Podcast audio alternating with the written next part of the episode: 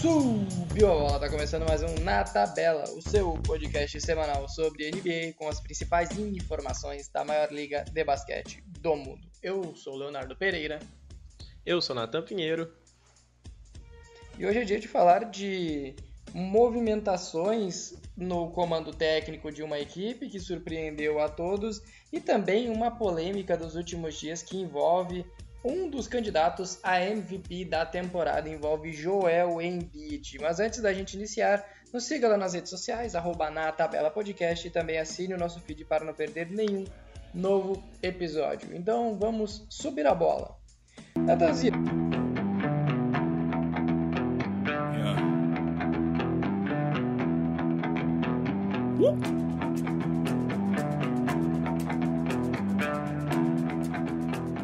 Quero começar pela troca de comando técnico no Milwaukee Bucks. Saiu Adrian Griffin com a segunda melhor campanha da Conferência Leste na temporada.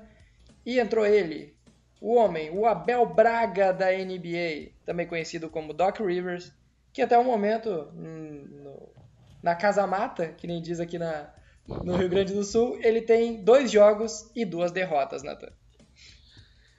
Ó... Foi lindo, pelo menos, né? Os meninos tentaram, então tá tudo bem. Saudades, Abel. Léo, por onde é que você quer começar? Pela demissão ou então pela contratação? Não, vamos pela demissão primeiro. Vamos seguir pela ordem dos fatos, né? Vamos lá.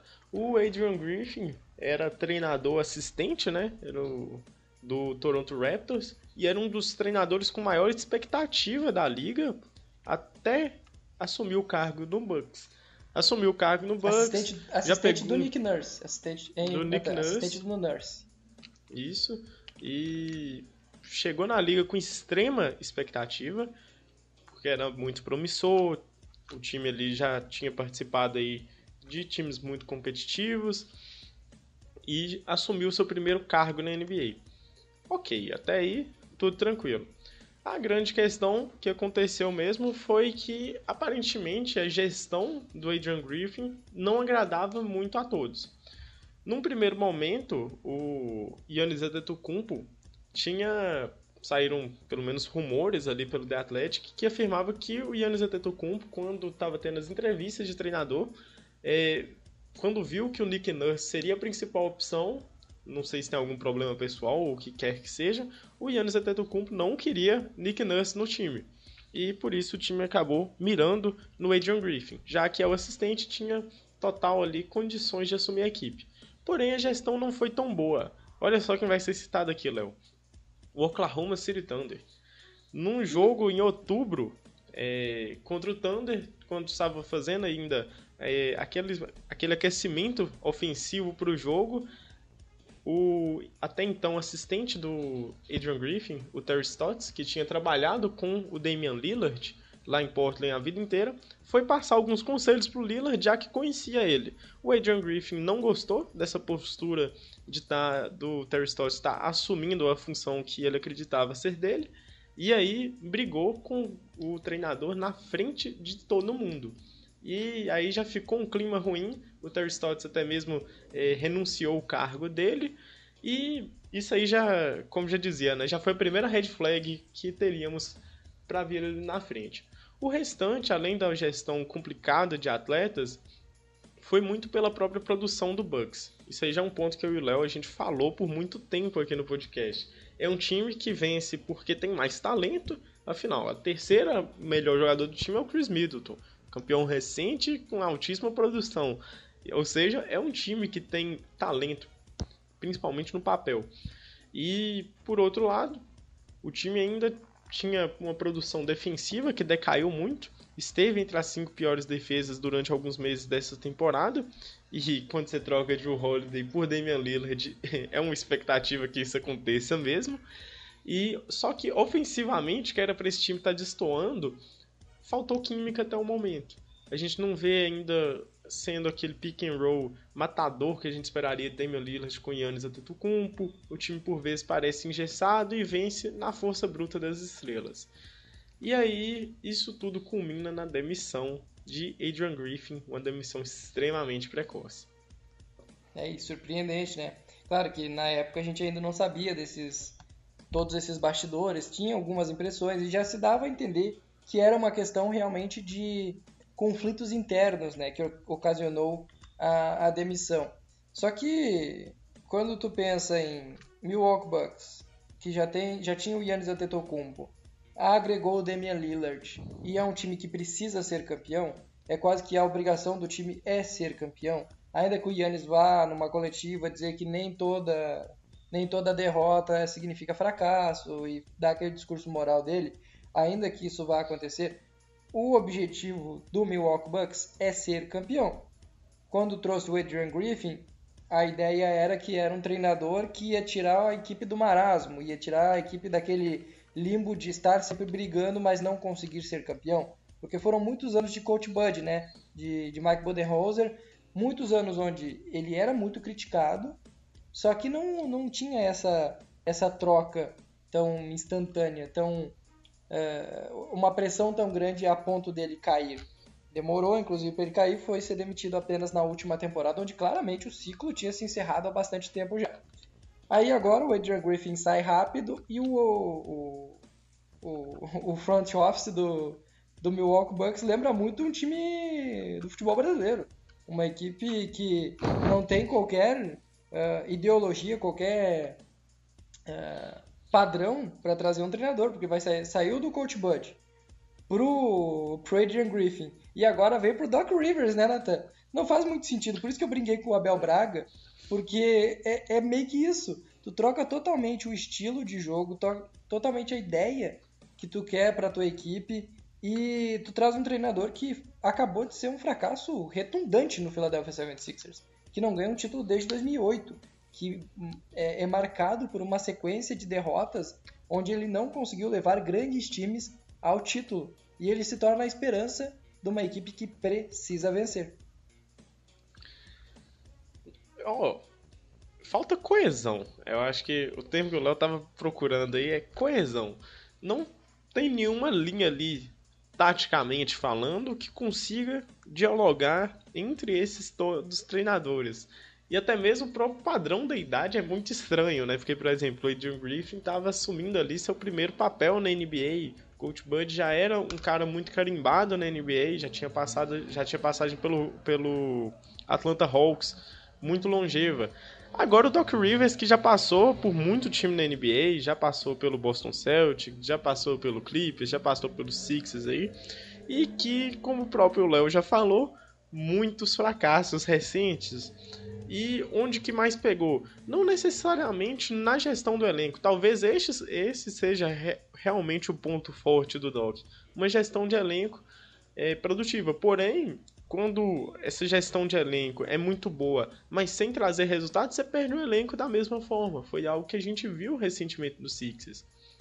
Muito porque é um treinador que se mostra muito ultrapassado, principalmente quando a gente fala de ajustes dentro dos jogos e muito ali, especialmente na hora dos playoffs, que é onde que o Bucks realmente precisa estar se preocupando.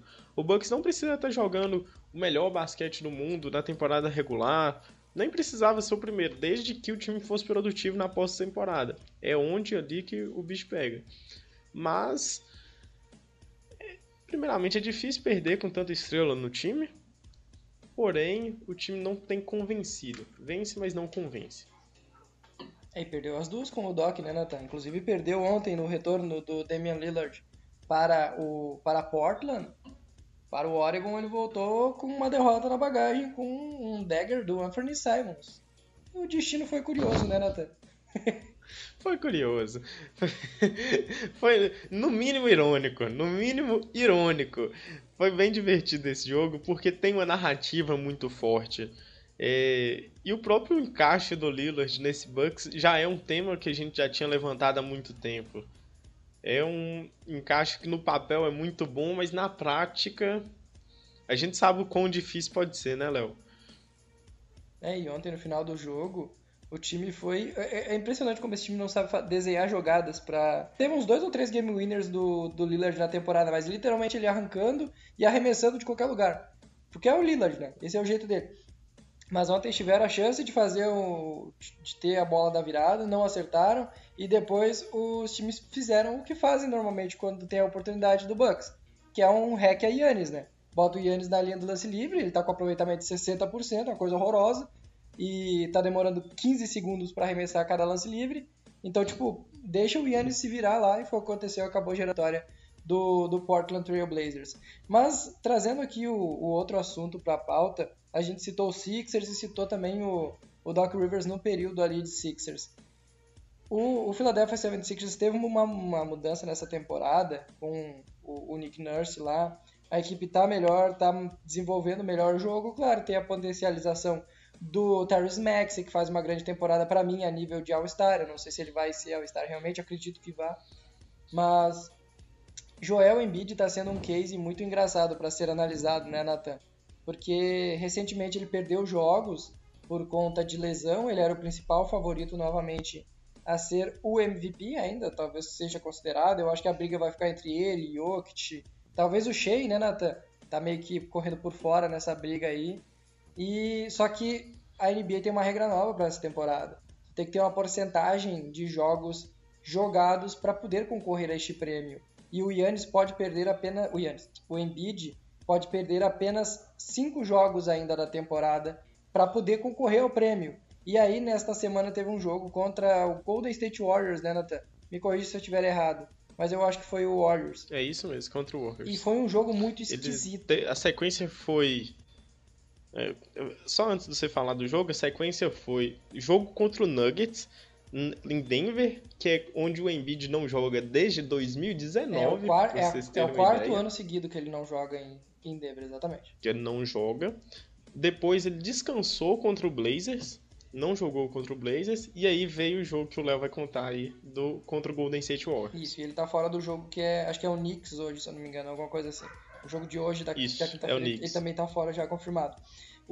Ele jogou esse jogo na terça-feira contra o Golden State Warriors, e tem cortes, várias jogadas, que dá uma sensação muito esquisita de que que o joelho dele tá frágil, de que ele tá jogando, eu não sei se ele tá jogando lesionado, mas claramente ele não tá jogando 100%, inclusive ele sai da partida faltando 2 minutos, eu acho, para terminar ela, porque o jogo já tava meio que se encaminhando pro Golden State Warriors, mas ele sai e não volta mais. Natan, tu acredita, sendo bem sincero, tu acredita que existe uma possibilidade do Embiid estar jogando lesionado, entre aspas aqui, a gente usa o lesionado para ficar claro para quem está ouvindo, para não perder a chance de receber o prêmio, de ser o MVP da temporada? Eu acho muito bizarro se isso for verdade. E aqui eu e o Léo, a gente não está tirando essa informação do Instituto da nossa cabeça, não. Foi uma informação passada pelo The Athletic, em que eles afirmam que fontes internas do Sixers já dizem que o Embiid tem um incômodo no joelho esquerdo desde o início da temporada, e outras afirmam que acreditam que ele está jogando simplesmente para calar os críticos ou então para garantir o prêmio. E isso é muito estranho, Léo. A gente sabe que o Embiid é um cara que tem um status de estar extremamente lesionado e perdeu os 2 primeiros anos da sua carreira. Por muito tempo recebeu até a comparação com o Yao Ming, pela produção ser muito boa em quadra, porém ser um cara de vidro. E o Embiid poderia estar fazendo esse esforço para calar críticos. Eu acho que o Embiid é muito maduro para não importar com gente de Twitter falando alguma coisa ou outra dele. É um cara que sempre participou das provocações entre torcidas, né? E junto a isso, só pelo MVP, eu acho tão complicado. Eu tinha comentado com o Léo, se ele fizer isso pelo nome, já é meio bizarro. Eu imagino que pode ser alguma bonificação contratual ou algo do tipo que possa dar essa motivação extra, até mesmo provar algo para si ou então para os outros. Porém, sinceramente, não vale a pena. O preço disso a longo prazo é lamentável. A gente perder longevidade do Embiid para ele ter o nome estampado ali no MVP de uma temporada é pensar pequeno, você não acha, Léo? Ele tá com a narrativa ao contrário do que deveria ser, sabe? Sabe aquela história de por que que o legado dele não é tão valorizado, por que que a história dele não é tão valorizada como a do Jokic, por que que ainda tem muitos asteriscos na carreira do Embiid, é porque ele não conseguiu ter sucesso em playoffs e principalmente porque ele não tem o anel, né? Não é campeão da NBA. Sendo assim, ele deveria pensar, eu já fui MVP numa temporada, isso eu não preciso mais provar, já mostrei a minha capacidade para ser o melhor jogador, o jogador mais valioso de uma temporada inteira. Agora eu vou me poupar para chegar inteiro, pronto para destruir nos playoffs. Essa deveria ser a lógica do Embiid, mas eu não sei se é uma questão realmente psicológica de querer se provar o tempo todo, ou não sei qual seria o outro motivo, se é uma bonificação, se é alguma outra questão que a gente não tem conhecimento, mas não me faz qualquer sentido o Embiid estar jogando da forma como ele está jogando. Teve uma sequência de sei lá quantos jogos com mais de 30 pontos na temporada. A temporada dele é boa, só que se ele tá lesionado, ele tem que se poupar, ele tem que se resguardar para estar bem nos playoffs. Essa deveria ser a lógica dele, tanto que é o que, por exemplo, o Jokic faz, o Kawhi Leonard fez por muito tempo. São vários jogadores que utilizam dessa tática, porque ninguém é um robô que nem é o LeBron James, que quase não se lesiona. Ainda mais tendo o histórico que o Embiid tem. Ele deveria pensar que o corpo dele é mais frágil, ele é mais propenso a lesões, ele tem um histórico negativo. Então ele deveria se basear num projeto de playoffs, não no projeto de vou ganhar o título na temporada, o título de MVP no caso. Eu acho que está muito mal contada essa história e o Sixers precisa de calmaria, né? De paz, de tranquilidade para chegar nos playoffs com a pressão que já existe, mas parece que ela está sendo cada vez mais potencializada, né, Natan? Parece que a situação... Pode ir. 2 pontos aqui que eu vou querer chamar a atenção, Léo. O primeiro, por que é tão importante o Embiid se conservar? Quem assistiu esse jogo contra o Warriors percebeu a extrema hesitação do Embiid em vários momentos. Em vários momentos ele fazia que ia pular e não conseguia pular. Ou então em outros momentos em que parecia que conseguiria fazer um esforço a mais na defesa e não conseguia tirar os pés do chão. E aí o Léo utilizou o termo calmaria e eu vim para gravar esse podcast com uma coisa na minha cabeça desde que acordei, Léo. O Sixers é o time mais ansioso da NBA. Mas de longe a franquia com mais ansiosa. E não diga ansiedade no sentido de um time que aperta o gatilho a todo momento, mas sim que o Sixers passa uma vibe de que se não der algo certo, urgente, esse time vai implodir a qualquer momento. Isso é muito grande. E olha que o Sixers, na minha opinião, a história vem inocentando algumas coisas do Sixers, que eles tomam boas decisões. Escolheram entre Embiid e Simmons. Escolheram bem. Obviamente o Embiid virou muito mais jogador que o Ben Simmons já foi. Escolheram ali um treinador. Quando foi trocado o Doc Rivers, trocaram pelo Nick Nurse, um treinador que, com certeza, ali todo mundo gostou. Quando foram trocar de executivos, escolheram o Daryl Morey, que já tem uma experiência muito grande na NBA. A sensação é que esse time toma boas decisões, mas ainda fica naquela sensação de que se não passar do segundo round dos playoffs, vai implodir de novo, o Embiid vai pedir troca, o time ali vai se desmontar novamente, ou então vai acontecer alguma coisa, vai acontecer alguma lesão. E como o Léo falou muito bem, falta calmaria para esse time, um pouco de paciência. O projeto deles não é para ganhar a temporada regular, de ser o primeiro lugar e pronto. O projeto deles é ser campeão da NBA, é algo muito mais amplo, muito maior, muito mais que exige muito mais estrutura do elenco. O Sixers não joga uma final de conferência desde 2002, Natan. É o time que está há mais tempo, que já participou de uma final, que está há mais tempo sem jogar uma final de conferência. E, cara, beira o bizarro, porque desde do processo, desde o Trust the Process, começou lá em 2014, até hoje, o time tem acertado mais do que errado. O time acertou no Embiid, confiou no Embiid mesmo com 2 anos lesionado. O time... selecionou bem o Ben Simmons e depois trocou bem o Ben Simmons quando viu que o Ben Simmons não tinha o teto que se esperava dele. O time escolhe bem o Tyrese Maxey, só para exemplificar aqui, que não é uma pique alta, e se tornou um grande jogador, vai ser All-Star na temporada. o time, tirando algumas trocas esquisitas, por exemplo, o contrato do Tobias Harris, faz sentido? Não faz sentido. Uhum. Mas, tirando esses asteriscos assim, o Sixers tem tido uma trajetória, uma caminhada que, comentamos no grupo, né, Natan? A gente falou, o Trust the Process deu certo, o processo do Sixers deu certo, mas ele é um processo fracassado ao mesmo tempo que ele deu certo, que foi o que o Igor falou.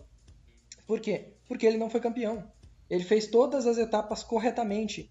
Ele é um time com potencial de ser campeão. Só que parece que se auto-sabota. E o Embiid estar jogando agora é uma sensação de que é uma auto-sabotagem. De que isso não faz bem para o Embiid, não faz bem para o time, não tem a agregar para ninguém. É só pode ser só um troféu na prateleira que não vai servir para nada. É só um prêmio inútil que... daqui a 10, 15 anos, vão falar, o Embiid foi 2, 3 vezes MVP, mas nunca conseguiu ganhar o título. Isso pode acontecer, pode ser a narrativa que a gente vai ver daqui a 10, 15 anos envolvendo o Joel Embiid e o Sixers também. E essa marca dos 65 jogos também vai ser muito marcante. Para quem é que não conhece, ela é do acordo recente da NBA e... ela vai ficar em vigor até a temporada 2029-2030. E vale frisar porque eu digo que é simbólico. Porque o Embiid só passou de 65 jogos na temporada 2 vezes na carreira somente. Então, existe uma pressão grande, talvez por parte dele, por parte dos fãs, ou algo da crítica, ou algo do tipo, porque é uma marca simbólica que o Embiid nunca conseguiu... consistentemente percorrer. Não sei se era o objetivo dele, se a meta de ano novo dele era essa, mas é necessário que pense um pouco mais à frente. Fechamos, Natanzito. Isso, o Trust the Process, vale uma análise na off-season, hein? Porque eu acho que isso aqui é um baita ponto. Na off-season terá episódio. Porque, olha, com certeza. É uma trajetória aí, já vão completar 10 anos do processo e já dá para ter uma análise com uma visão distante de todas as movimentações e de todo esse passado aí recente do Philadelphia 76ers. Então vamos encerrando mais uma edição do Na Tabela. Nos siga lá nas redes sociais e assine o nosso feed para não perder nenhum novo episódio. Até a próxima semana. Valeu!